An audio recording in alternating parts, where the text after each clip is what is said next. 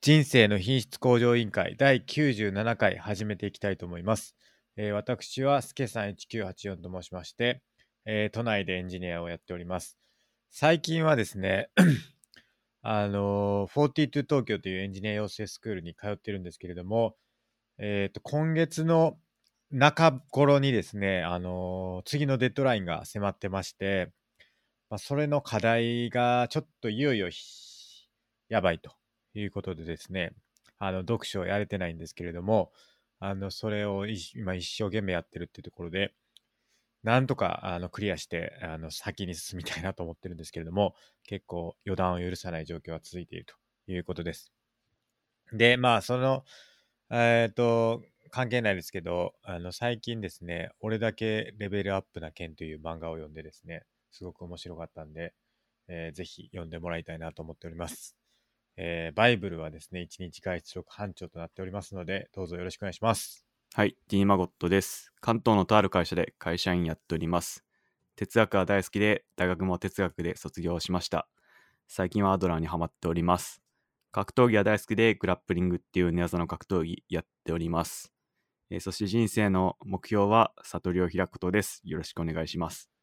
よろしくお願いします。えーそんな2人でですね、時にゲストの方をお呼びして、まあ、どうすれば人生を豊かにできるかということについて議論して答えを導き出していく、そんなポストポッドキャストになっております。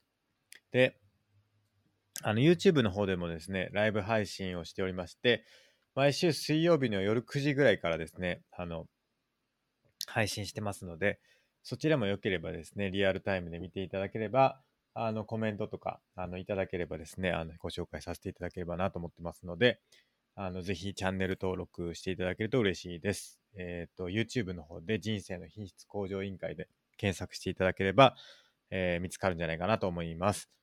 で、えっ、と、Twitter はですね、IQOL2019 というアカウントでやってますので、そちらもよければフォローしてください。で、お便りも募集してまして、シャープ i q o l という、あの、つハッシュタグでですね、つぶやいていただければ、お便りとしてご紹介させていただいて、まあ、議論させていただければと思ってますので、まあ、そちらも良ければですね、ツイートしていただければと思います。で、最後にですね、公式サイトの方が scrapbox.io スラッシュ IQOL という公式サイトの方で、えー各回にどんな内容を話したかということもまとめてますので、まあ、そちらも合わせてご覧いただければと思います。あと質問箱か。質問箱の方でもですね、あの、匿名で、あの、お便りというか質問を募集してますので、そちらツイッターの方からですね、あの、辿っていただければ見つかると思うので、そちらに、えー質問、投稿いただければと思います。以上ですかね。はい、はい。じゃあ、今日の、今週もやっていきましょう。はい。どうですか、孫さん。あの、アドラーの講座行ってきました。アードラーの講座、はい、高いやつ、はい。どうでしたいや、超楽しかったですね。うーん。あの、また後ほど話すと思うんで、詳しく。あ、今日はそれですか。はい。あの、あれですか。あの、何人ぐらいいるんですか全部で36人くらいでしたね。あ、結構いるんですね。はい。何回、全何回のうち1回なんですかそれは。えーっと、1講座4日あって、4日分あって、1日が朝の9時から夕方4時までみたいな感じでした。あそれが4回。はい、かける4ですね。なんで、、はい、 4回でいいくらですか4回で、まあこれ調べたらわかるんで言っちゃいますけど、6万円です。おーじゃあ1回1万5千円ぐらい。はい、そうです。おー結構、まあでもそんなもんか。は1い日やるんだったら。そうですね。うーん。なるほど。はいちょっとその話もまた詳しく聞きたいですけれども、はい。またあるんですかね今日。また後ほどわかりました話し。たいと思います。はい。あの僕の方さっきも言いましたけど、42東京のあの締め切りがね、いよいよ12月21日なんですよ、次の締め切りが。はい。で、ちょっといよいよやばいっていうことで、あの一生懸命今やってますと。はいいうことで、課題3つあって、1つはクリアしたんですよね。で、あと2つ残ってて、はい。 1つは手つかずで、手つかず。 今もう1つは結構今、結構長いことやってるんですけど、なかなか終わんなくて、はい。もうどれぐらいやったかなその、いもう一個の方の課題は、もうかなりやってるんですよね。なん、どれぐらいやったかなえーっと、記録つけてるんでわかるんですけど、もう130時間近くやってるんですけど、ほ終わらないんですね。今まで一番長かった課題でも65時間とかだったんですけど、う。はい。あの、今回のその課題は倍以上やってて、なかなか終わらないっていうんでね、あの、結構必死でやってるんですけど、はいか。なり鬼門の課題になってまして、ちょっと、やばいなということで、はい。ちょっと応援していただければなと思うんですけれども、はい。うん、大変、大変ですね、これは。もう今月の中頃までっていうことは、2週間くらいですよね。あ、そうです。あと、だから、つい21だから、あと19日はい。 しかないですね。なるほど。で、僕も働いてるから、はい。そんなに時間取れないっていうのもあって、はいち。ょっとね、本当真剣にやらないといけない。で、その、一応目標ではですね、今週の土曜日ぐらいに、その今やってるやつを終わらせて、で、来週の火曜日とかに、あの、あ、月曜日とか、月曜日とか水曜日とかに、あの、レビューしてもらって、その課題はクリアして、残りの時間で、最後の課題、もう一個の課題をやり遂げるということで計画してるんですけれども、はい。うん、ちょっとね、どうなるかっていう感じですね。うん。まあ、頑張ってやっていこうかなと思います。それがね、乗り切れれば、まあ、今年はかなりうまくいったんじゃないかなって感じになるんで、はい。まあ最後まで、ちょっと、予断許さないですけどね、頑張らないとなっていう感じです。ちなみに、その、期限過ぎちゃうとどうなるんですかあの、退学です。早っはい容赦ないですね。追い出されます。さよならってことで。キックされます、キック。結構容赦ないな。容赦ないですね。もうすでに、半分ぐらいいないですね。えあのされてます。すげえな。うん。もう今まで2回ぐらいそのデッドライン来たんですけど、はい。その2回で多分半分ぐらいはもうキックされてると思います。うーん。今回下手したらどうですかね ?10% ぐらいになるかもしれないですね。え !50% から。 20%ぐらいかもしれない。クリア率、多分、ひょっとしたら。じゃあ、つまり50%から20%ってことですかぐらいにはなると思いますね、多分。で、今だから200人いるんですけど、僕らの代。はい同じ時に入った人が。はい。 200人いて、その課題全部クリアした人が、まだ18人しかいないんですよ。へえ。だから、かなり、まあ20人ぐらいかな ?20 人ぐらいしかいないんで、かなりシシビアですね。10%しかまだクリアしないから、かなりシビアなんですけど、あの、スケさんも経験者じゃないですか。経験者ですね。経験者ですすら辛いってことは、あの、は新しく来た人っていうか、初めて触った人はすごい辛いんじゃないですか。いやー、だと思いますよ。だとすると相当難易度が高いですね、42相は。当難易度高い。僕の場合は、あの、まあ、一応経験者だし、あの、時間もちょっとはあと取ってるんで、いいんですけどね、働きながらかつ未経験でっていうところでいくと、かなり大変だと思いますね。ですよね。うん。大変だな。大変ですよ、かなり、本当に。なんかそんな厳しいとこだと思ってなかったですね。勝手にですけどい。や厳しい、かなり厳しいです。はい。まあ、もともと、あの、フルコミットで、ずーっとやり続けないといけないっていう風なのは聞いてたから、はい。まあ、実際そうやなって感じですね。うんなるほど。うん。っていうんで、まあ、なんとかクリアしたいなと思いますね。はい。はい。で、じゃあ、お便りいきましょうか。お便り、じゃあ1つ目いきます。はい、お願いします。エピソード96の最後の方、スケさんが外国人に聞こえましたとのことです。これはどういうことですかねまあこれは、あの、何言ってるかさっぱり分かんなかったっていうことですね。な そうでしたか。あの、何達の話ですかね達人プロググラマーの話ですね。あー結構分かりやすく説明したつもりだったんですけどもね、うん。やっぱ難しかったというか、ちょっとまずかったですかね、説明が。そうですね。ちょっと人によっては難しかったのかなっていうところですなね。はい。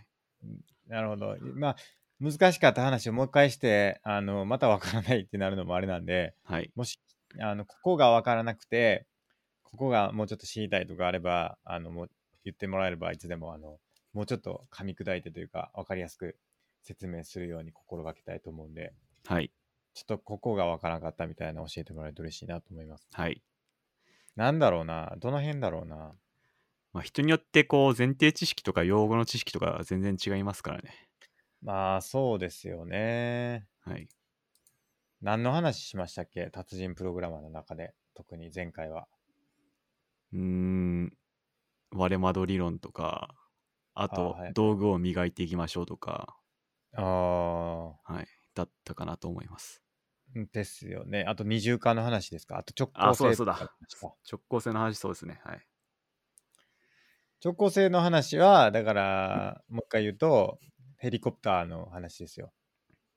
上に上がろうと思ったら、ヘリコプターが傾いてしまうと。レバーを倒すと。まあなんか上下に移動するレバーを、上に倒したら上に上がってほしい。下に倒したら下に下がってほしいっていうのがあったときに、単に上下の移動だけがそのコントローラーでできれば、かなり、あの、シンプルに動けると思うんですよね。左右に動かしたら機体が左右に動く上下に動かしたら機体が上下に動くっていうのが決まってれば行きたいところに割とスムーズに行けると思うんですけど上に傾けるとちょっと左に行くとか下に傾けるとちょっと右に行くとか左に傾けるとちょっとあの車体自体がなんか回転しちゃうとかなんかそういうなんていうんですかね思ってたのと違う動きが依存して起きてしまうとやっぱりその自由に操作できないですよねっていうのが直行してない状態ってことですね。うん。なので直行するようにあのーしましょうという話ですけどはい。これで分かりにくいかな。もうちょっと分かりやすい説明がいいかな。そうですね。ちょっと聞いてみないとわかんないですね。うーんじゃあ例えばお風呂沸かしますっていうのとすあの お風呂を洗うとするじゃないですかはい。あと食器を洗うとするじゃないですかはい。でじゃあお風呂洗う時にお風呂場お風呂場に行ってシャワー出すじゃないですかシャワーの水はい。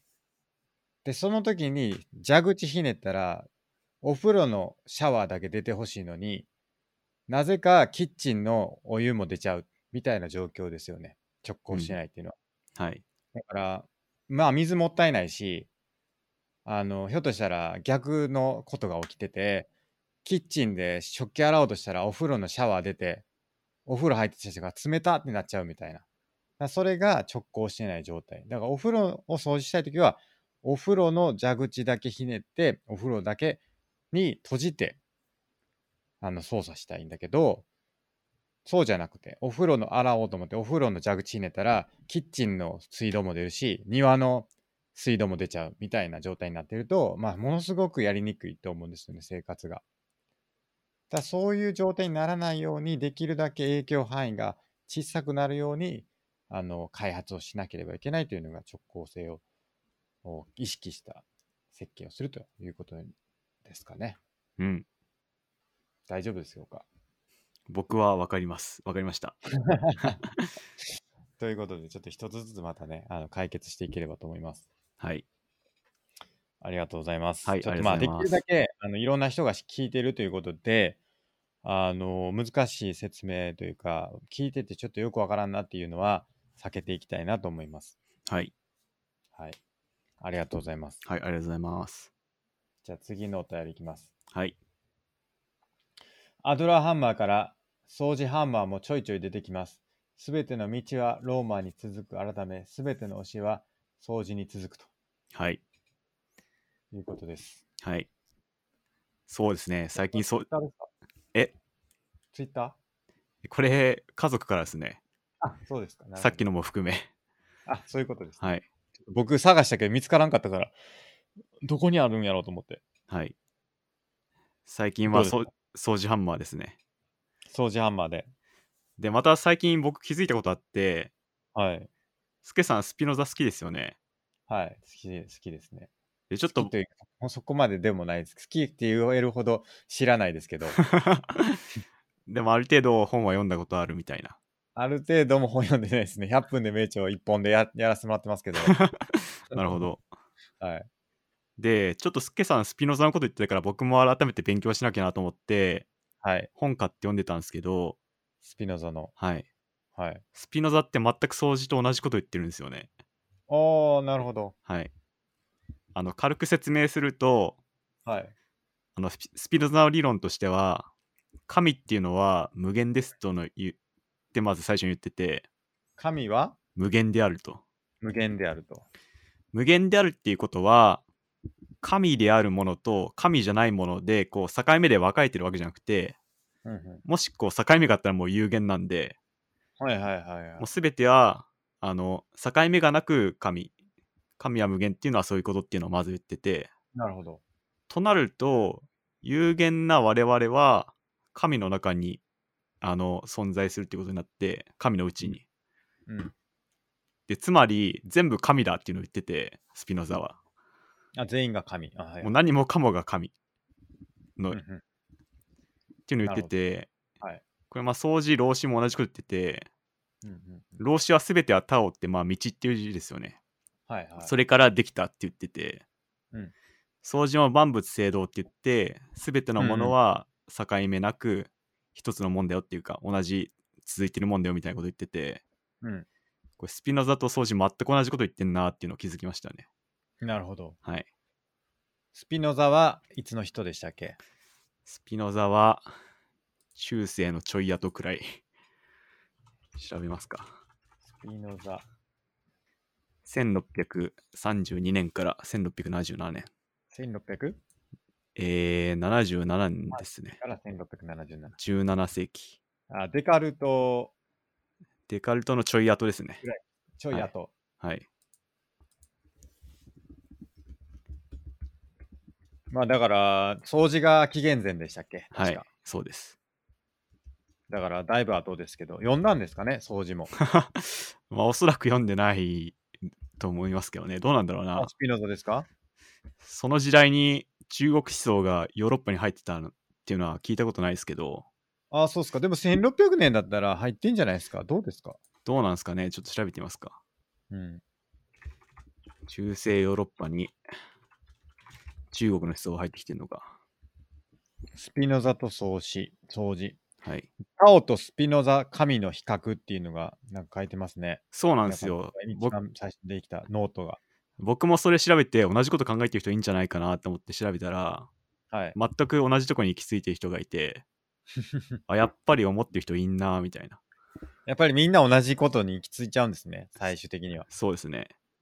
ねで、そのノート書いた人も多分同じことに気づいたんでしょうね。なるほど。あ、掃除とスピノザは同じこと言ってんじゃねえかって。だからみんな同じことを言ってるってことですね、基本的には。そうっすね。で、前、僕がドゥルーズは掃除だみたいなこと言ってたんですけど、はい。これ調べてみると実はその通りで、あの、ドゥルーズってスピノザの研究者だったんですよね。はい。だから、スピノザの影響から、影響を受けてるとしたら、まあ、掃除に怒ってくんのもなるほど当。然かなっていう。ドゥルーズもスピナはスピノザのは研い。究者。はい、そうでした。ドゥルーズはいつなんいつのぐらいの人でしたっけドゥルーズはほんとちょい前ですね。100年も行ってないくらい前じゃないですか。あ本当だ、最近ですね、1925から、はい。 1925から1995ですね。はい。最近、超最近ですね。そうですね。 なるほど。はい。まあ、だからその辺をやっぱ体系化して整理しないといけないですよね、孫さんは。僕の役目ですか。孫さんの役目だと思いますけど、多分、でも、掃除とスピノザの哲学の比較とか、論文書けそうですね。うん。ちょっと読みたいですね。いいテー論マ文。だとちょっと読みにくいかもしれないから、ノートでまずちょっともうノー一ト回、で。はい、はい。書いてもらって。そうです読みまね。すよガチでか書くのは大変だからな。だからもうさらっといきましょう、さらっと。さらっと2000文字ぐらいで、さらっと。そうですね。書いてみますえーそか。れを貯めていって本にしましょ なるほど。はいノートまとめて本にしましたみたいな。う。うん。はそうい。しましょそうですね。う。まあだから、この辺は結構、まあ、孫さんの研究テーマに深く関わってくるところですね。アドラはー、い。スピノザ、はい。ソージ、ドゥルーズ。そうです。ちょっとこの辺を整理しないと、孫はいさんの悟りの道がかなり進んでいくんじゃないかなって感じですね。そうそうです。ね。だいぶつながってますね、ここら辺。うん。素晴らしい。はい。あの、スケさ僕もんス、ピノザもっと読まなあかんねん。 100分で名著ですかはい。スピノザはあ、。それ紙で読んだんですか神です。はい。ああ、なんか Kindle 版がなくて、ああ、そうですね。はい。なんかちょいちょいありますね。神じゃないととか。そうですね。うん。で、なんか僕が読んでるのが、100分で名著を改めて、なんか編集したみたいな本があって、ああ、はいはいはい。それ、多分、ほぼ同じ内容かもしれないですけど、それを読んでますね。えー初めてのスピノザ、自由へのエチカっていう本を読んでまして、ああ、それかな。国分国分こあ、そうです。孝一郎さんですか。孝一はい。うんうん。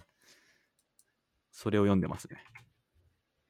あの、国分光一郎さんは、あのー暇と退屈 の倫理の人でもあるんですけあ、ど、そうなんですね。えはい、面白いですよね。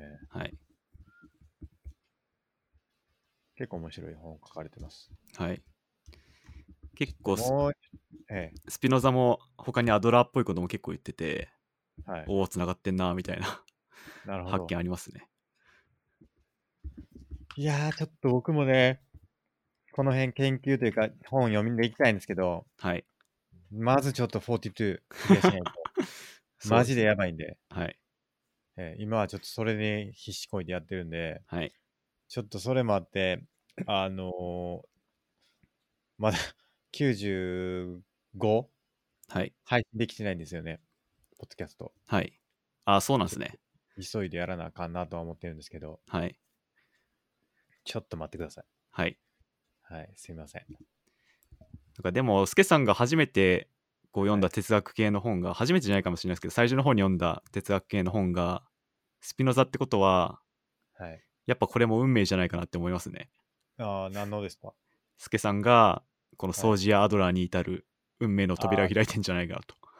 僕、スピノザじゃないですけどね。他どんな本読みましたあの、ストアのやつが最初じゃないかな、多分一番最初。あよく生きる、あー、はい。いあのー、なんだっけ、良き人生についてか。はい。多分あれの方が早かったんじゃないかな、い読んだのは。確か。あれだ、スピノザの方が早かったかな。まあでも、実は結構スター派も似たような考えなんで、まあまあ、確かにそうですね。やっぱりこう、運命としてつながってんじゃないかみたいな。いや、そうですね。ちょっはといスピノザに関しては僕もちゃんとやっていきたい、ちゃんと向き合っていきたいなとは思ってますね。スピノザとは。でもこう、哲学なんか学ん学ぼうと思って、うん。最初ストア派とスピノザを選ぶのって相当すごいと思いますね。あ、そうなんですか。はい。そんななんか、ど真ん中ではない気がするんで、あーでも多分、一般的な、まあスピノザはどうかわかんないですけど、なんか普通の人がというか、あの、哲学とか知らない、全く知らない人が、なんか人生良くしたいなーって思って読む始めるには、ストア派がいいんじゃないかなと思いますけどね。そうですね。うん、で人生哲学っていうかそのはい。実践哲学理論哲学じゃなくて実践哲学として読むにはいいんじゃないかなって思いますけどね。はい。うん、でも、それでもスター派を選ぶっていうのは相当すごいなって思いましたね。あーはい。普通の人絶対知らないと思うんですよね。なんでだったっけなあなんでストア派読もうって読もうっていうかストア派のあの良き人生についててよなんで読もうと思ったんだかなはい。ちょっと忘れちゃいましたけどななんであの本に行き着いたんだったかなどっかで読んだんですかね目に触れたんですかねなん、なんでだっけななんかで見たんですよね、多分。ほう。なんかで見たんだろうな、多分。参考文献的に見たんだろうか。いやー、これなんで遭遇したんか忘れちゃったな、マジで。なぜだろいいじゃんってなったんですよね。これ、良き人生についてね。いいじゃんってなったんですけど、うはい。これなんでやったかほんまに忘れましたね。まあいいや。でもこの、良き人生についても、そんなメジャーな本じゃない気がするんですよね。うん。でも、それでも、ここにたどり着くってすごいなって思いました。確かにね、なんでだったか忘れちゃう。ああ、でもあれか、セネカとか、その辺から行ったのかな。はい。人生の短さについてとかはい。あるじゃないですか。はい。はい。そっから行き着いたのかな。うん。としたら。なるほどな。普通ならこう、ソクラテスとか、行くと思うんですけど、うん。ここでストア派に行くのは珍しいなっていう感じがほんとしますね。まあ、そうか。でもソクラテスから言ってますからね。樽を知るの稲森和夫から言ってますからね。ああ。ソクラテスの話もありましたっけうんタルオシルで。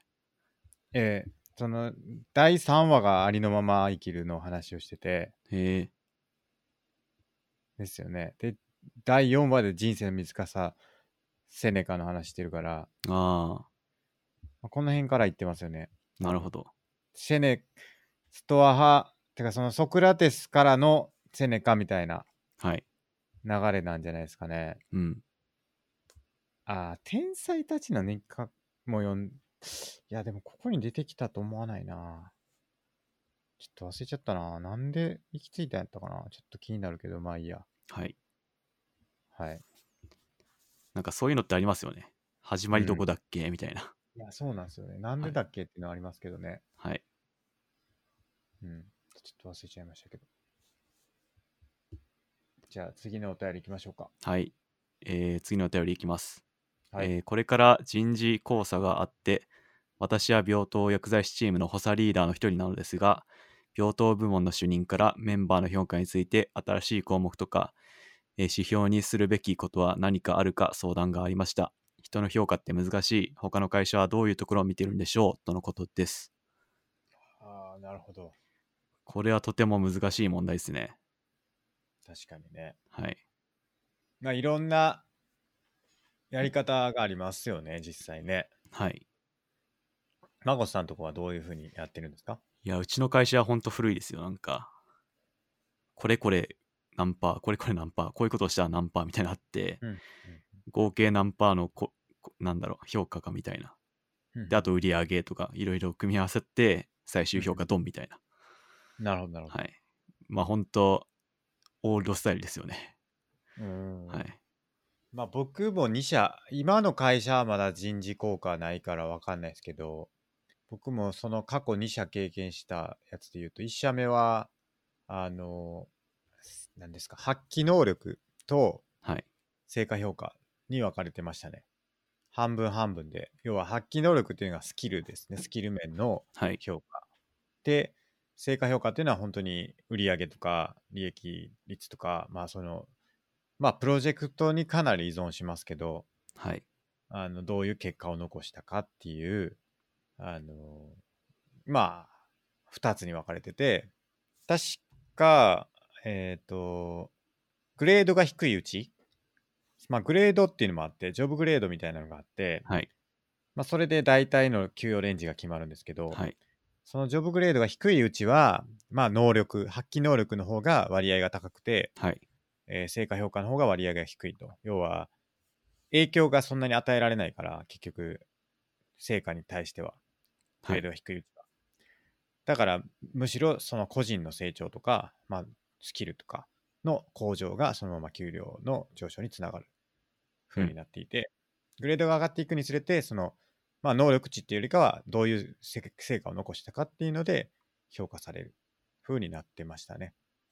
で、かつ、そのグレードがあれば上がるほど、ボーナスの方が大きくなって、ベース給与の方はそんなに高くないっていうようなうあんの組み合わせで、結局まあ成果に重きを置くようになっていくっていうのが多かったですね。はいうん、評価される内容については。多分ほとんどうちそれと一緒ですねうんうんうんはいそうですね。大体の会社そうなんじゃないですか。多分は。いなんかで僕がも多分はいはい。なんか僕が持ってんのは、うんそれだとどういうプロジェクトに入るかだいぶ運ゲーだし、運ゲーですね。あと、その評価する人がどう判断するかもだいぶ運ゲーだし、もう運ゲーだらけで、これちゃんと評価として適切に動いてんのかなっていうのがよく思ってるんですけど、だから、運ゲーの領域のところはもう運ゲーなんじゃないですか、結局だから。はい。要するに、運ゲーでも何でもいいから成果出したもんがかが偉いっていう世界観になるのは、まあ、それはそれでいいんじゃないかなと思うんですよね。はい別にあのはい。グレードが高くて。まあ、社長とかってまさにそうだと思うんですよね。うん。別にその人が能力高かろうが低かろうが、結果出したら、会社が、あの、いい会社としてはいいんだから、まあなんかそう、そうなるじゃないですか。しかも、別に、何ですか。まあそうなると思うんですよね。はい。でも、そこまでなんだろう、プロジェクトに影響を与えられない人は、なんか何やってもプロジェクトにえ些細な影響しか与えられないんだから、そんなんで評価されたら運ゲーもしかもコントロールできないしってなっちゃうから、かなりきついと思うんですよね。うん。だからこそ、そういう人たちは、あの、能力値で何をやったかっていうそのプロジェクトに依存しない形で評価された方が、まあ合理的だとは思いますけどね。うん運要素が低いというか。はい。うん。まあなんか自然で理にかなってる気がしますけどね、割と。こう運要素が低くかかったとしても、うんこうなんか評価する人の主観にだいぶ依存されるんじゃないかっていう気がするんですけど、そこはどうですかあーまあそれはだから評価項目次第じゃないですか。はい。だからスキルとかは結局何ができたら OK みたいなのをどれぐらい明示できてるかどうかにもよると思うんですよね。はい。だからその主観の入る要素がないような形でスキル評価できればはい。いいと思うんですよ。はい。例えばじゃあきゅきゅ極端な話何点取ったらとかっていうのはかなり主観が入る余地がかなり低くなっていくとまあ問題によりますけどはい。個人の主観にはかなりよらないものになると思うんでうん。まあ項目次第な気はしますけどねなんかそれってまんまピーターの法則に当たり当てはまりそうなんですけど、はいはいはいどうでしピょーうターの法則何でしたっけあの、人はうん、あまあ、会社の組織の人間は、あの、なんだろう、無能、能力が発揮できないとこに行ったらそこの立場で止まるから、うんうん組織は無能な人で覆い尽くされるっていう。うんうんうんなんでなんでしたっけそれが当てはまるってのはどういうことですか例えば、あなたはこの能力があります。昇進です。また違うことを要求されます。うんうんあ、うまくできました。昇進です。でう、んそこの次で、あ、ダメでしたねってなったらそこでずっと止まるからうん、ずっとダメダメダメのままで続いていくみたいな。ダメでしたねってなったら下がるんじゃないですか、ああ、まあ下がればいいですけどね。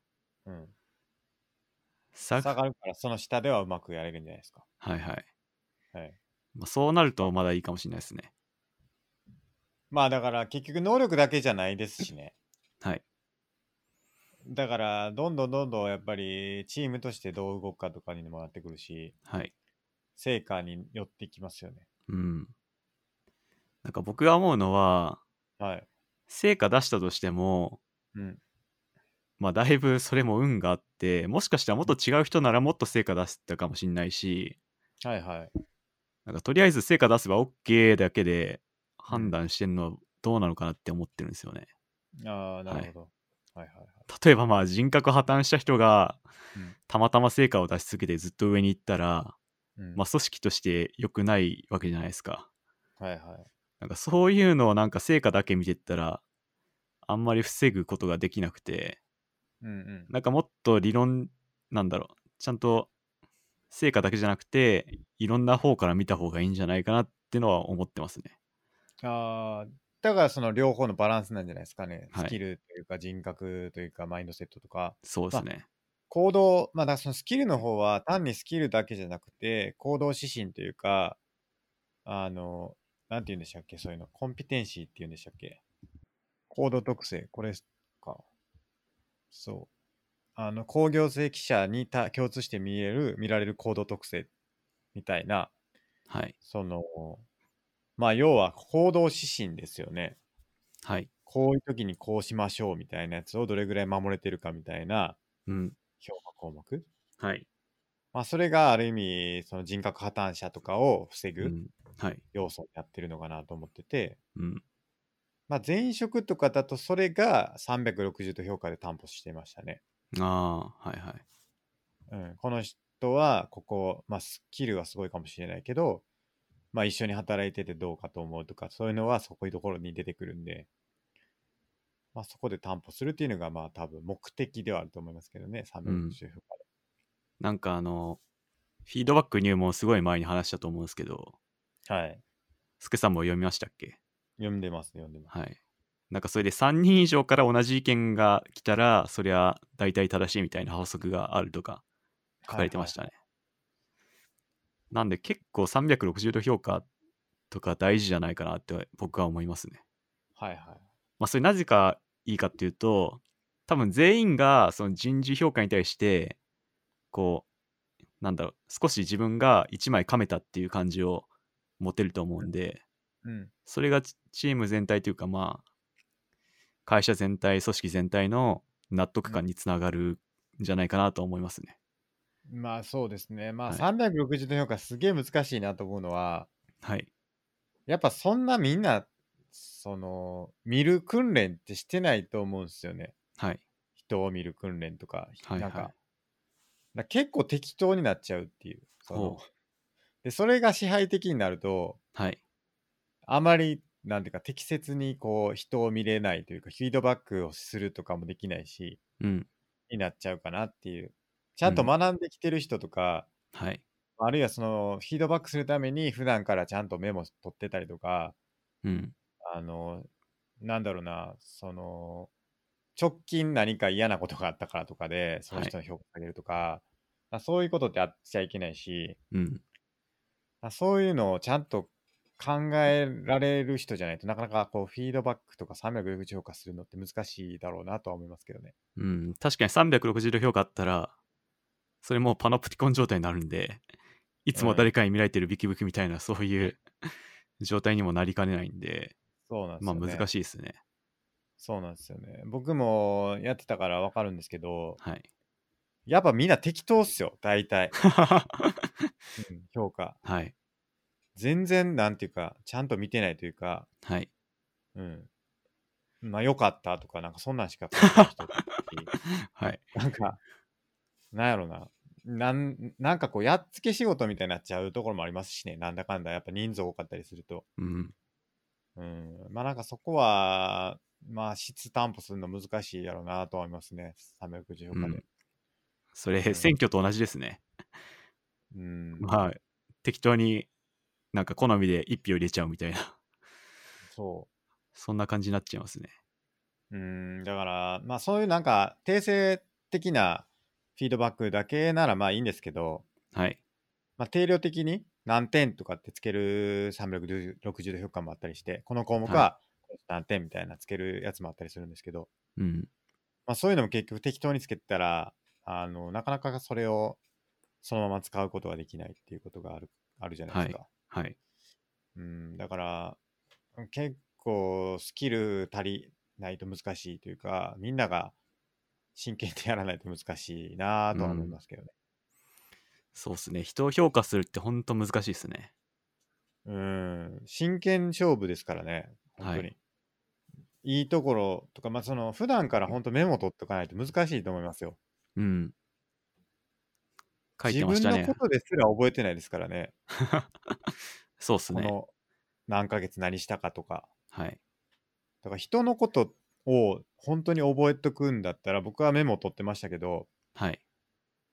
そのメモ取らないと難しいと思いますね。そのうん人がこのはい時にこういうことをやったとか、まあ前、そのフィードバックの話した時もありましたけど、あのー SBI 情報でしたっけほシチュエーション、う。はい。警備や、ああ、はい。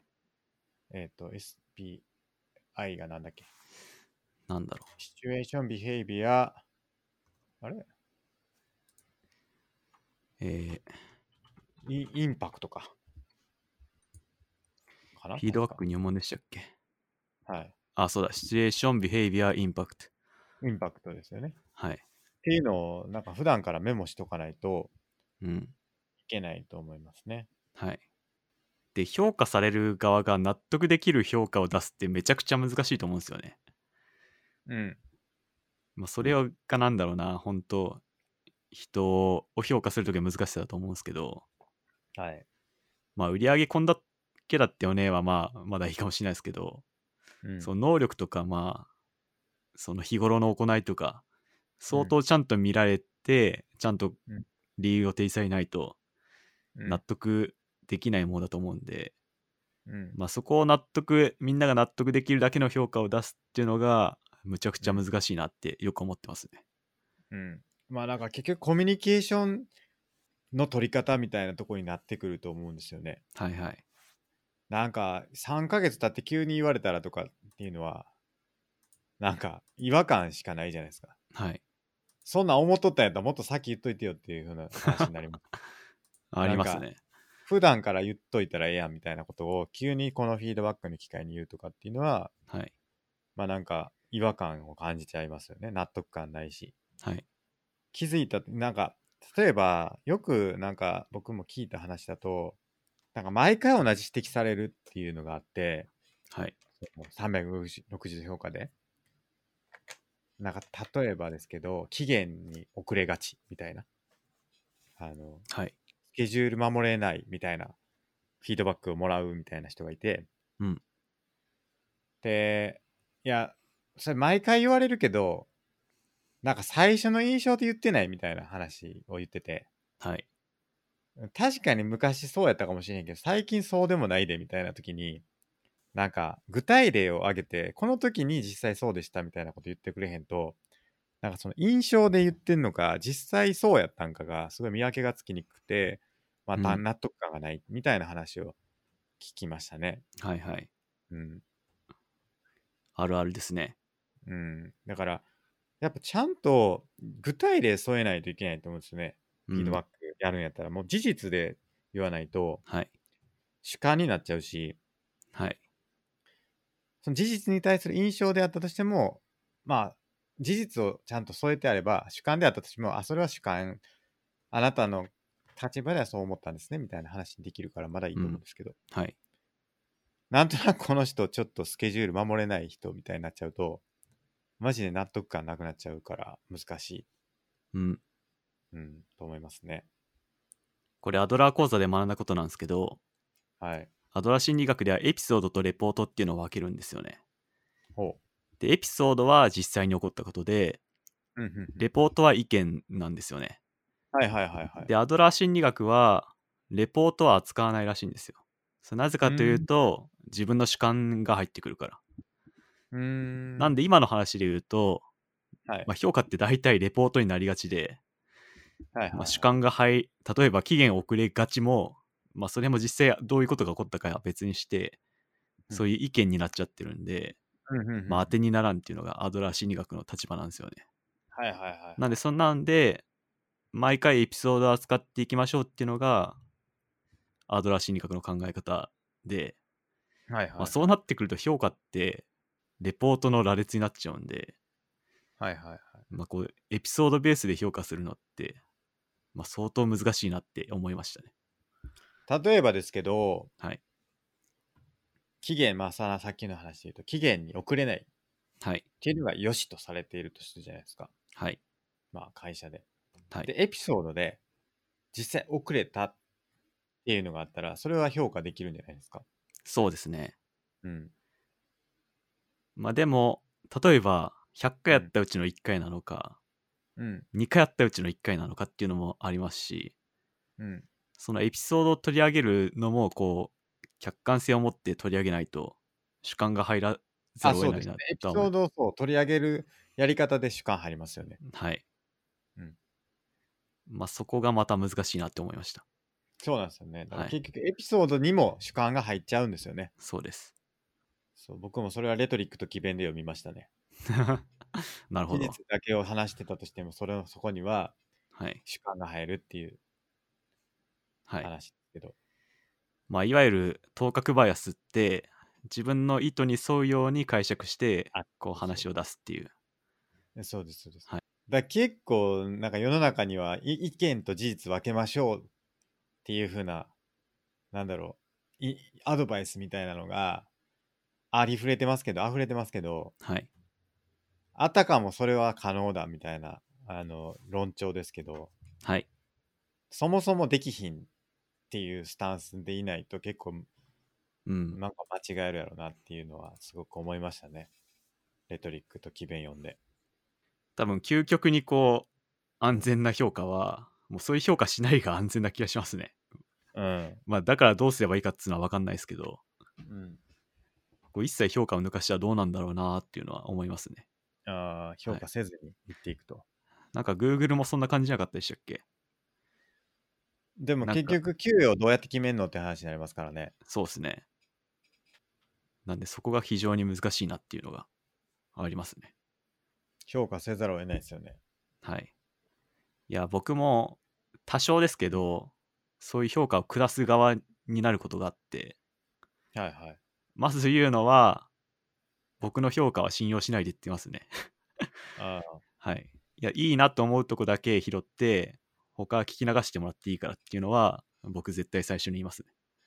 ーうんうんうんはい。だからあんまりそこまで信用ししないでっていうのは言いますね。まあなんかあのーハイアウトプットマネジメントにも書いてあったりましたね。ありましたね。人事効果の話とかは。ああ、そうなんですね。そうですね。あと、ワークルールズにも書いてたな。うんとにかく絞れっていうのを書いてあった気がしますけどね。ほ伝えたいメッセージ。はい。いっぱい言ってもわからんからっていうやつですね。なるほど。まあなんか Google で僕聞いた、前も話したかもしれないですけど、Google の 評価っていうか、グレードを上げるってやつはい。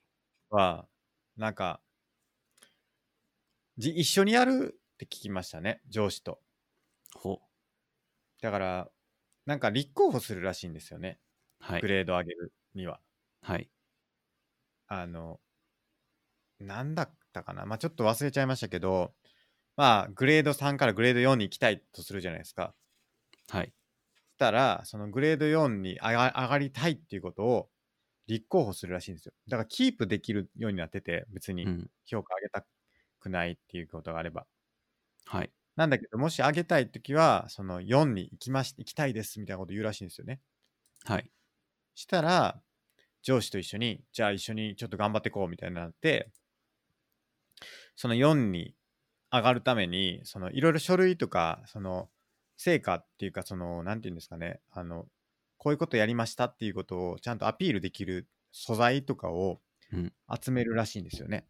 はい。一緒に、上司と一緒に。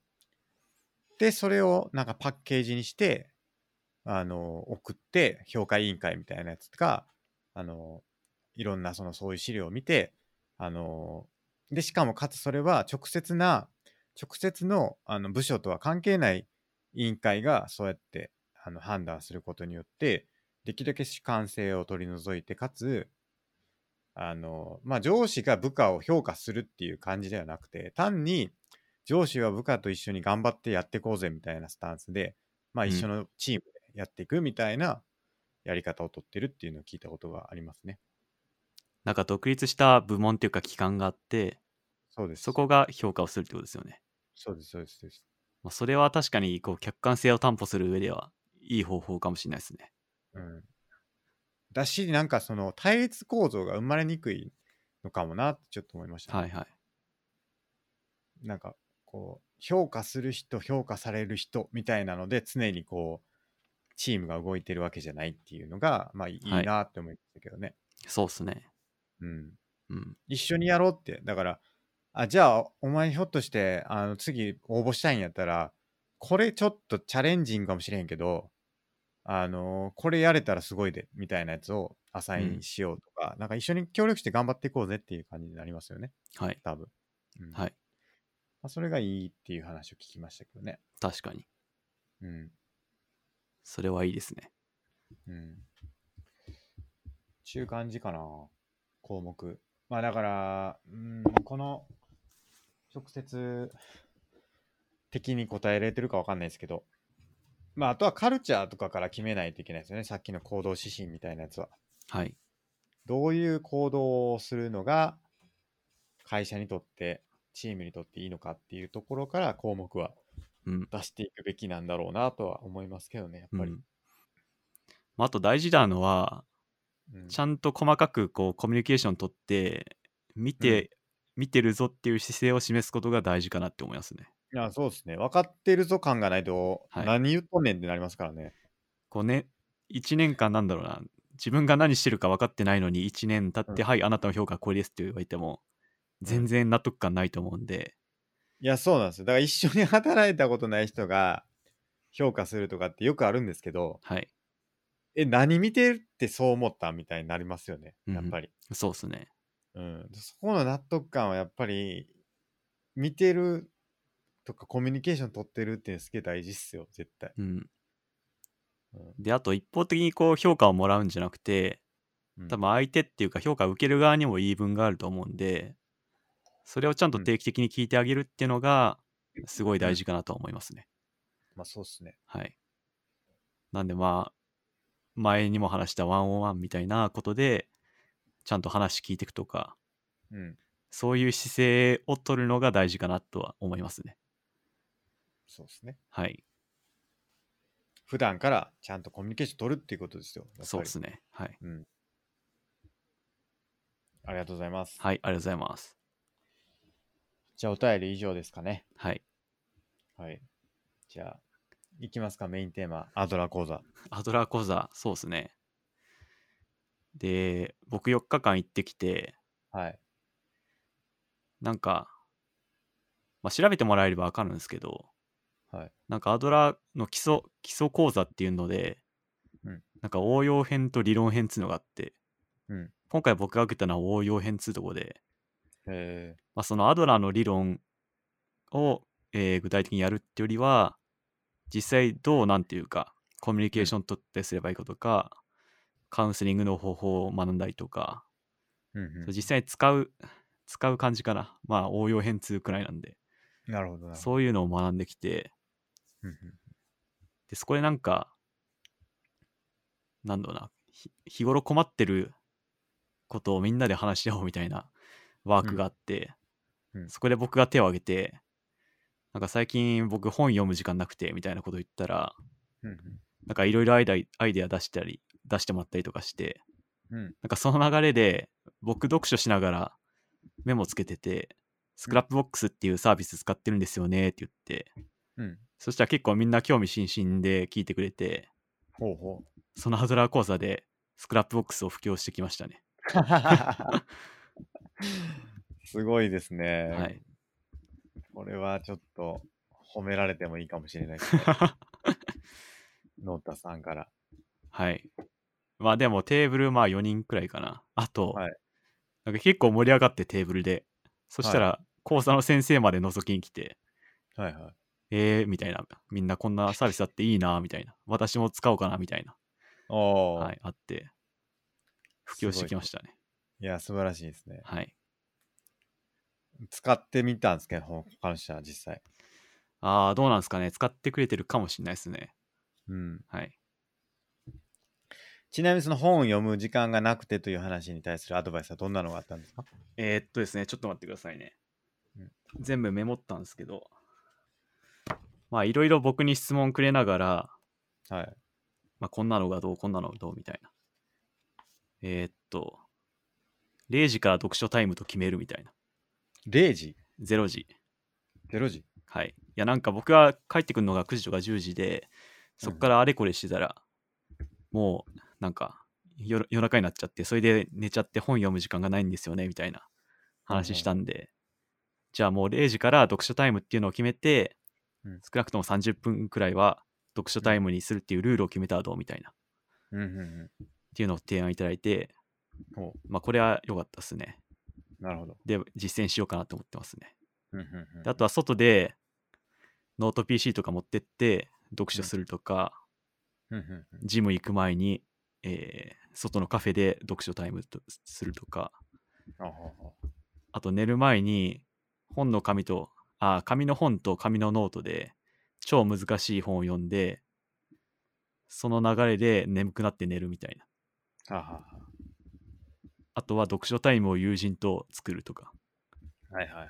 あと読書ブログを作るとかなんかそういう本をあーアイデアをいただきましたねなるほどなるほど。はい、それは何なんですかそういう、なんていうか、はい、困ってることを解決してもらえる会ってことなんですかそれをアドラーを使って、まあなんいていうろんなテーマがあったんですけど、そのほんと一つですね。で、で問、題解決の仕方について学んで、うんうんうんまあアドラー流の問題解決の仕方みたいな。それはどういうことなんですかなんか、まあ、一見すると、まあ、これって、なんかまあいろんなアイデアをブレストしてもらったって感じだと思はうんいですけど、はいはいその出し方というか、そのアイデアの出し方っていうのは、どういう観点でそのアイデアが出てきたんですかえーっとまず問題を聞いて僕の問題言って読書ではいはきいないんですよ、つうのという問題がありますと。でそしたらメンバーから具体的にどういうことなのとかいろんな状況どういう生活リズムなのとか質問もらって、うんうんうんその、上でブレストしてうんうんでブロスブレストして出てきた案に対して僕が質問してうんうんでその案の中からできそうなものを一つ選んでうんやり,、ま、やりますと宣言するみたいなそういう流れでしたね、えそこにそのアドラーっぽさっていうのはどこにあるんですかそれだけ聞くと別になんかあ割と一般的なあはいはい、感じはするんですけど。まあ、これは言うてアドラー感はそんな強くないかもしれないですねああ、なるほど。はいあでなもるほそうだなちょっとテキストを見てみますけどはいはい。うんまあ、結構アドラーの根本思想っていうのは、うんうんこうみんなで問題を解決していきましょうっていうとこなんではあはあはあそういうとこで、まあ、結構リンクしてる部分はあるかもしれないですね。はい、なるほど。あとああ、そういうことなんですね。あはいとちゃんと意見を聞こうとか、はいはい。えー、こうなんだろう肯定的なとこに注目してやっていこうみたいうなんうんうんうんなんかそういうとこでまあなんか多少通じてるとこはあるかなと。なるほど、なるほど。はい、まあ、確かになんかあんまりその一人の意見というか一人の問題をみんなで解決しようみたいなことってはい、あんまり日常でやんないですね。組織の課題とかならまだありますけど、はい、誰か困ってて、その困ってる人をみんなで助けてみようみたいな会ってあんまないですね。そうですね。うん。まあそのなんか実践の一つですね。うんうんうん。はい。まあ最後にやったんで、ほんと最後の最後にやったもんなんで、アドラー感はそこまで強くないかもしれないですけど、なるほど、はい。他の人はどんな課題を挙げてたんですかあー、なんかそれは、なんか、その課題解決の、えーっと、テーマは一つだけだったんで、その時間で。 ああ、なるほど。なんで僕がいち早く手を挙げて、はいはい。やれたと。はい、そうですね。ラッキーですね。そうですね。はい。うんで、あと、はい。前、あの、吉健さんでしたっけはいはいはい。の回でしたっけでその時になんか先輩の姿を見れなくてうんうん、うん。こううまく理想自分の理想の、えー得られな得るタイミングが減ってるんじゃないかみたいな、はいはいそういう話がありましたけど、はいはいそれ先生に聞いてきたんですよね僕がおおそしたらあの他の人を見て自分のこう理想を得るのはいいんだけー。どうんそっからその人を蹴落とそうとかしたりうんうんうん自分は下であの人が上とか、えー価値づけとかランク付けをしちゃったりうんうんうんそれでさらに自分がダメダメだとか思っちゃうのがダメっていうことなんでああ、なるほど。あの他の人を見てああああなりたいなって思う分には問題ないらしいですねなるほど、なるほど。はいあ、じゃあ、あれですね、僕らが言ってたとは、大体大枠外してなかったというか、外してなかったですそういう話してましたよね、確か。はいそれ自体はいいんじゃないかっていう。そうですねうん。なんでなる他ほ者と比べないっていうよりは比べた上でなんか自分をダメだと思ったり蹴落とそうとしたりしたらダメっていう話らしいですねなるほど、なるほど。は比べた上で、自分はダメだと思ったりとか、はい蹴落とそうと思ったりとかがダメってことはですいね。まあいわゆるが、えっ、と、れえっ、と、なんだっけ、劣等感。はい劣等感ですよね、言ってみれば。それが、その、他者と比べて自分がダメだなって思うこと自体は、劣等感ですよね。うーんそうですね講義ではそうですねで、それ自体は問題ではなくて、はい劣等コンプレックスに陥って、はい自分はダメだじゃないな。その他者と比べて自分の方が劣ってるなって思うこと自体は別によくなくよくて、はいそれによそれが劣等感で、それに対してダメでダメだなとか、はいあるいはその人を蹴落とそうと思うっていうことが劣等コンプレックスになってるから、それがダメだよねって話ですよね。そうですね。というよりは、あうのん先生が何回も言ってたのは、はい。あの構えの違いっていうのをずっとおっしゃってて、構えの違い。はい、あの協力の構えと競合の構えっていうのを言っててずっと、協力の構え。はい、と競合の構え、うんうん。はいまあ、協力っていうのは自分も満足だし相手も満足みたいなうん感じなんですけど、競合だと自分は満足だけど相手は不満足とかその逆だったりとか、うんうんまあ、そういうのがあの協力と競合なんですけど、うんその他人を見て蹴落とそうとかだと蹴落とされた方は不満足なんで競合になっちゃうんですよね。はいはいはい。で逆に自分はダメだと思って相手はいいなとか思うと自分が不満足なんでうん競合になっちゃったりとか。なるほどなるほど。で、まあ、そうじゃなくて自分も嬉しいし相手も嬉しいっていう風に持ってこうっていうことなんで、うんうんうんあのなんだそこでランク付けしないとか、うんうんえー蹴落とそうとしないっていうのが大事っていう話ですね。うんうんうんなんで協力の構えを貫いていきましょうっていうのが根本にあるらしいです。うんなるほどなるほど。はい、自分も満足、相手も満足。そうです。はんはんはんなるほど。理解しましはいうん。やっぱ言って思ったのは、た。はい。なんか本読んでるだけだと分かんなかった、うんうんまあ、アドラー心理学の本当真髄っていうかエッセンスっていうかうん根本的な方針っていうか、うんそういうのが理解できたんでよかったなって思いますね。なるほど。はいなんかあります他に、まごさんが誤解してたとか、ここはちょっと違う理解をしてたなみたいなこと。ああそうっすね。まあ、やっぱ真髄っていうかエッセンスが僕はちょっと誤解してたかなっていうところですね。エッセンス、はい、さっきのやつですかあとか、はいやっぱなんかアドラー心理学って聞くと劣等コンプレックスが優越コンプレックスとかうん。あの思い浮かびがちだと思うんですけど、うんうんうんまあ、。それはぶっちゃけ細かな要素ではいはい。それよりはみんなでみんなの幸せを作っていこうっていうのが根本にあって、うんうんまあ、それをどう実現していくかっていうのがあの大事なとこなんですよね。うんうんだからそこがなんか本読んでるだけだとあんまつかめてなかったなっていうのがあっうん。なてるほでなんか課題の分離ってあるじゃないですか。どはい。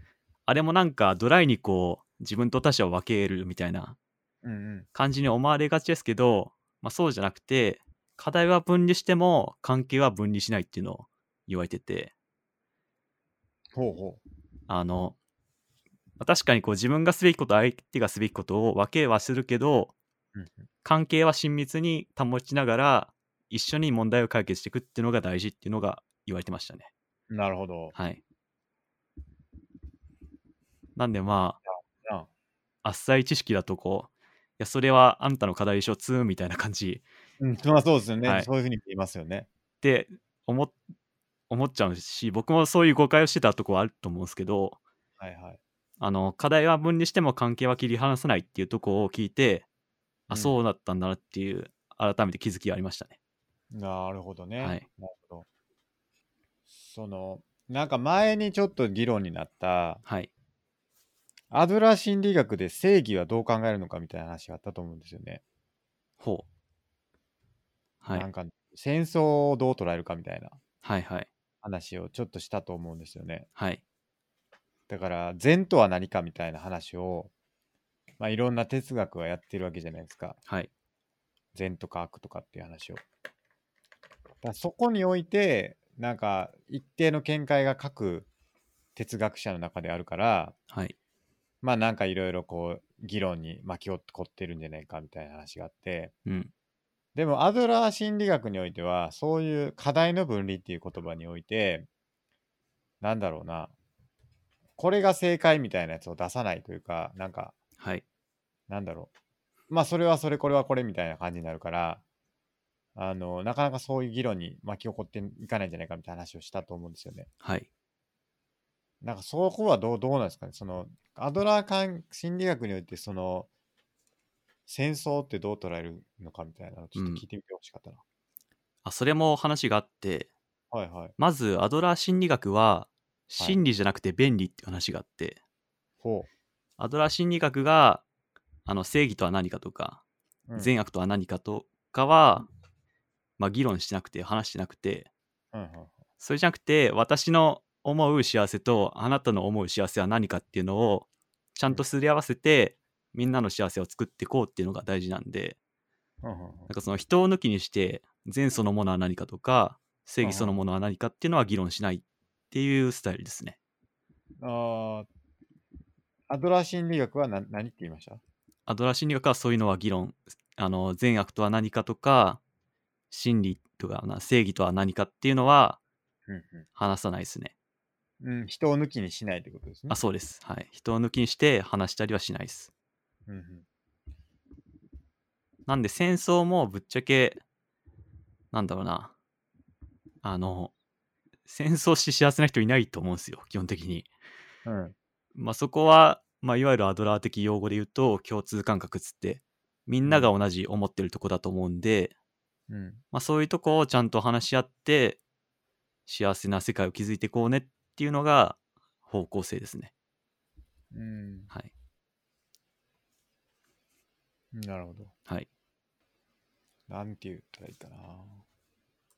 あと戦争については、うん。競合的な社会だとうん落ちこぼれる人が出てきたり戦争が起こるっていう話があって、うんうんまあ、それも競合的な、えーあり方の結末の一つっていう話はありましたね。うん、はいなるほど。うん、どうでしょうなるほど。はい。うん。ちょっと考えてみないといけないな。なんか疑問に思うとこありました。いや、ちょっとまだ咀嚼しきれてないかもしれないですね。はい。いや、わかるんですけど、人はどう、しかしどうすり合わせていくんですかね。そこですよね。うん。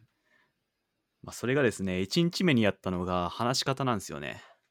まあ、結局、なんか突き詰めていくと、うんどういうふうに他人と話していくかっていうことが大事になると思うんで、はい。まあ、それも1日目にやってて、それがすごい重要じゃないかなと思ってますね。うんうんうんはい。だからそこで出てくるのがやっぱりアドラーレベルの話だと思うんですよね。ほう。だから、アドラーレベルの高い人たち同士ではい。話せばすり合うかもしれないじゃないですか。はい。で、協力の構えが大事だってことをちゃんと分かってる人たち同士であればいいと思うんですけど、はい。そうじゃない人がまあいっぱいいるわけじゃないですか。競はい合の考え方の人がいっぱいいるわけじゃないですか。はい。その中でどうしていくかっていうのはうん。あるんですかね。なんかこああ、はう、い。そこで課題の分離をして、はい。関係を分離しないとすると、その競合の構えを持っている人たちに対しても、協力の構えでやっていくうん。わけですけど、はい。でもその結果というか、まあ、期待するもんじゃないかもしれないですけど、まあ確かに相手は満足。でも相手は僕が不満足、相手が満足っていうのでやってくるとしたら、はい。なんかなかなか難しいんじゃないかなと思ったりするんですけど。うん。まあまずは、いい意味での課題の分離をして、まあ、自分ができることをやっていくっていうのがすごい大事かなとは思いますね。だから、はいたとえ自分が不満足になったとしてもってことですかまあ、すそうならないのがベストなんですけど、ちゃんとうん自分が求めるものと相手が求めるものをちゃんと話し合って、あの、両者が幸せなものを導き出しましょうっていうのが根本ですね。うん。なんで、まあ自分が我慢したけど、あの、相手が得して OK は、あまあベストな感じじゃないと思いますね。だから、ベストは相手は満足、自分は満足じゃないですか。はい。時点は自分は不満足、相手は不満足なんですかね。まあちょっとそこは功利主義的になっちゃいますけど、より、り幸せの総量が多い方じゃないですかね。はいだから場合によっては自分が満足、相手が不満足を良しとする場合もあるってことですか。まあ場合によってはあるかもしれないですね。相手が競合の姿勢姿勢を崩さない場合においては、はい。あえて勝ちを拾いに行くみたいなことが、結果的にいいみたいなことがあり得るわけですよね。相手の競合の姿勢を崩さない場合は、相手が競合の姿勢を崩か崩さない場合において、はい。両方の満足を求めることはできないと。じゃあ、はい。どっちの不満足を目指すのか、はい。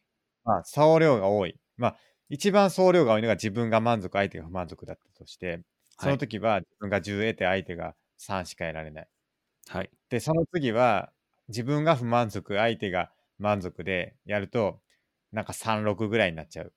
で、は相手が不満足、こっちも不満足やと3、3になっちゃうみたいになったら、総量で言うと、まあ、自分が満足、相手が不満足っていうのが一番総量でかい。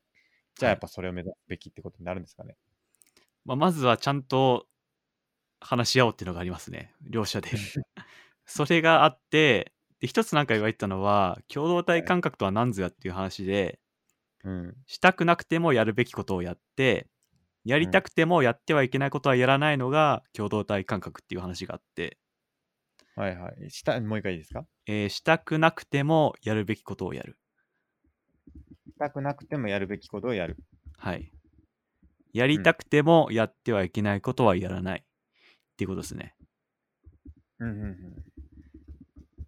まあ自分の欲望を優先してたら、なんか、なんだろうな、あいつ腹立つから殴りてえとか思っても、あの、やってはいけないことだからやらないとか、まあそれがちゃんと共同体にとっていいことを優先するみたいな、うんなんか共同体感覚っていうのがあって、うん。まあそこで、まあ自分の立場に固執しないで、二人の、まあ全員の幸せを目指していきましょうっていうのが根本にあると思うんですけど、うん。まあ、場合によってはあの自分一人が我慢したらみんなが幸せで OK っていうこともあるかもしれないですけど、うんまあ、先生が言ってたには言ってたのは、まあ、そういうのはほとんどなくてうんみんな幸せなものを目指せると思うっていうのは言ってましたねなるほど。はいだからこのそすっごい難しいなと思うのははい結局それ主観エンジニアやっちゃいますよね。ほう主観というのはいやその要するにやるべきことって何ってな話なんですけどはい自分も満足相手も満足っていうのが同はいじ方向性で一致してればいいんですけど、はいそれが違う可能性があるというか違うじゃないですか大体は。はいだからこそ難しいんじゃないかなっていうなんか自分はこれが満足だから相手もきっとこれをやったら満足だろうみたいな感覚でやってたらそこはずれちゃう可能性もあるじゃないですかはいだからでも取り入れる方法は1個しかないからはいそこの何て言うのかな完全に同じ価値観にならない限りはうんなんか目指せないなって思うんですよね。そのはいあることをやることがあいどっちにとっても満足になる売るっていうのは同じ価値観を持ってるからこそだと思うんですよね。はいそれがさっきちょっと言ってたその禅の感覚っていうかそのはい道徳感みたいなものがうん共通してないと、なかなか難しいんじゃないかなって思うんですけどね。うんだからそこでそのアドラー心理学っていう良しとは何かとか幸福とは何かみたいなものがはいなんか定まってないとなんかうん何をすべきかっていうのってはい判断しにくいんじゃないかなって思ったんですけどね。その時そうでにすね何をもって判断すべきなのか、自分を優先して自分が良しと思うっていうのを信じてやっていいのかはいどうなんだろうっていう。まずそれ僕も質問しました確か1日目にはいはいはいはい。なんかまず人を裁かないっていう言葉ができ出てるのに共同体感覚とかでいい悪いとかいうのがあったら結局うんうん裁くことになってんじゃないかっていうのを質問したんですよ僕が。そうですよねそうですよね。はい、そしたら、まあ確かにそれはそういう面があってアドラー心理学的な価値観がまあやむを得ずあるっていうのは最初先生も話してました。うんなるほどアいド。アドラー的価値観っていうものが存在するよねっていう話でまあ、す。結局は存在するみたいなうんうんうん、ことは言ってましたね。でそこが何なのかっていうのをはい知りたいですよね。まあでもはいその自分と相手で価値観が違うんじゃないかっていう話ははいはい。また別の面があって、はいあの私的感覚と共通感覚っていう話があってうんうんまあ一人の個人が持ってる感覚が私的感覚、うんうんで複数の人がこうかぶさる地点が共通感覚なんですけどうん例えばスケさんは山登りが好きであの、僕は山登りが嫌いだったら私的感覚が重なってないからその時点では共通感覚ではないっていう話で。そうですね。まあでも人は殴ってはいけないっていうところに関しては、うんスケさんも僕もえー、指摘感覚が一致してて共通感覚だと思うんですけど、はいはい。まあ、その共通感覚が何かっていうのを話し合うのも大事っていう話があったんで、うん。その価値観が違うから分かり合えないよねじゃなくてちゃんとしっかり共通感覚っていうものを話し合って見つけてその上でこううん。あのお互いが納得する結,、ま、あ結論を出しましょうっていうのが基本的な方向性ですね。なるほど。はい。話し合いに応じてくれればいいですけどね。そうっすね。うん。はい。なんか、その僕が思ってることはやっぱりそのアドラーを良しとするというか、アドラーとかの感覚がすごくは長けてるというか、しっかりやっていかないといけないっていうことに対して、はい。納得感がある人同士ではなんかうまくいく気がするんですけど、うん。アドラーなんかクソくらいみたいな風に思ってる人とどうやってやっていくんやろうなっていうのがやっぱうり疑問というか難しいんちゃうかなと思うんです。そうっすね。で、あと、それに関してもちょっと興味深い話があって、はい。なんか先生が他の人をカウンセリングするとき、はい。その相談者の人がどんなひどい生き方をしてたとしても、うんその人が精一杯の方精一杯の力でうこんこの世界で生きている、いようとした結果なんだっていうなんていうか尊敬の念を持って接するみたいな話をしてて、うんうんうんまあ、なんで、まあ、そういう人がいたとしても、まあ、それはその人として頑張ってきてるんだっていうのを思いながらうんうんもし何かあれば相談を乗りますよっていううんうん課題の分量しつつ関係はちゃんと親密に保つっていうのをやるっていうのは話されてましたね。なるほどな。はい。まあそういうことですね。あとがアドラーとかっていうんじゃなくてはい。真剣に向き合っていくというか。そうですね。結構、結局は言葉にしてみると常識的なとこなんですよね。当たり前じゃんみたいなうんとこなんですけど、まあそれって結構理解して実践するのは難しいなと思いますね。うん、はい。いやそうなんですよ。だからその共通感覚みたいなのがその関東でしたっけ関東。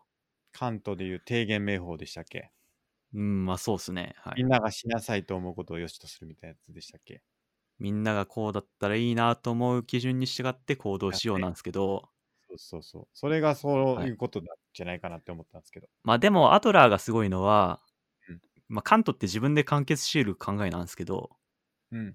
まあ、でもアトラーはちゃんと他人と話し合っていきましょうっていうのを言ってるんでうん。それはカントは言う多分、まあ、その提言名法だけだと読み取れない部分じゃないかなとは思いましたね。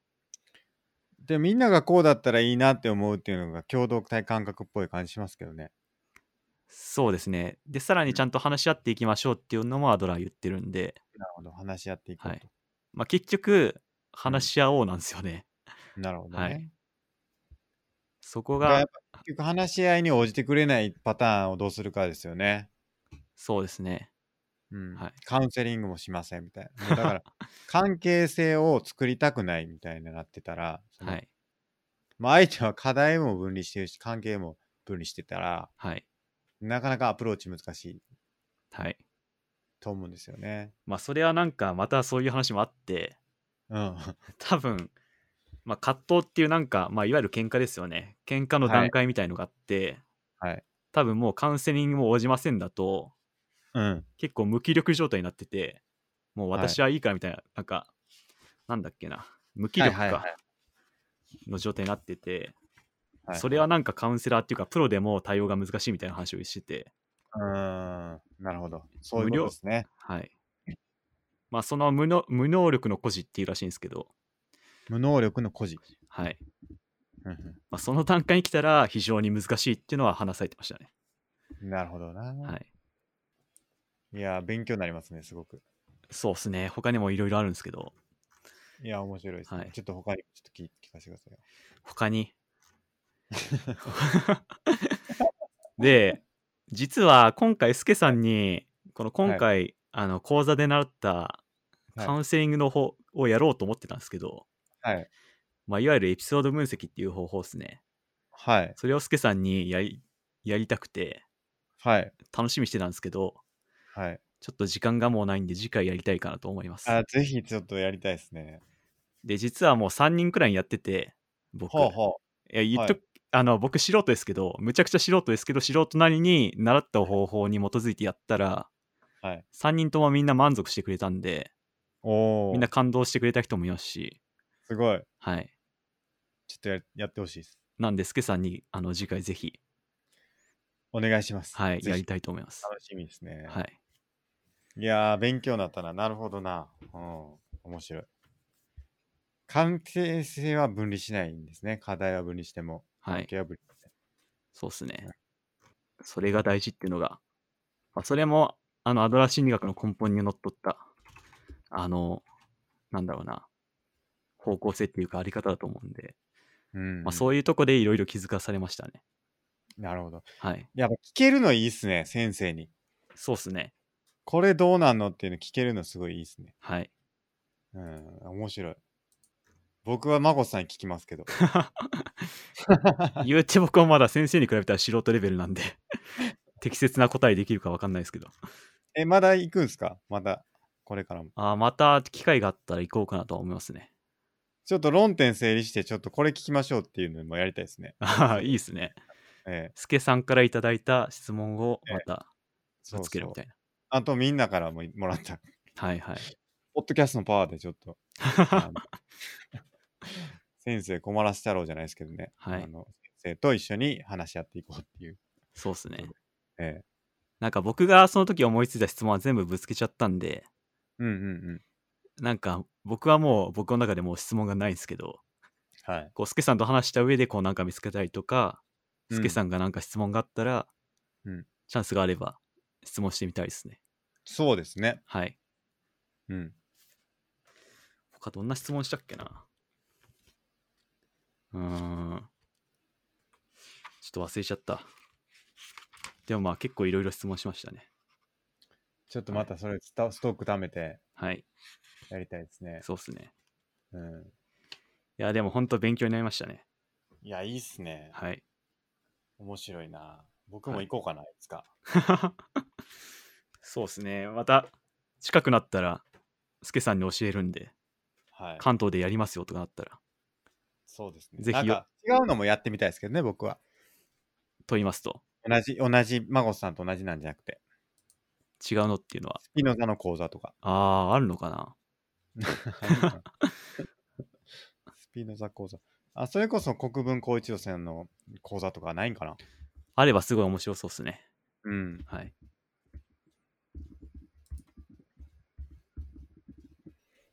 哲学講義。朝日カルチャーセンター、湘南教室。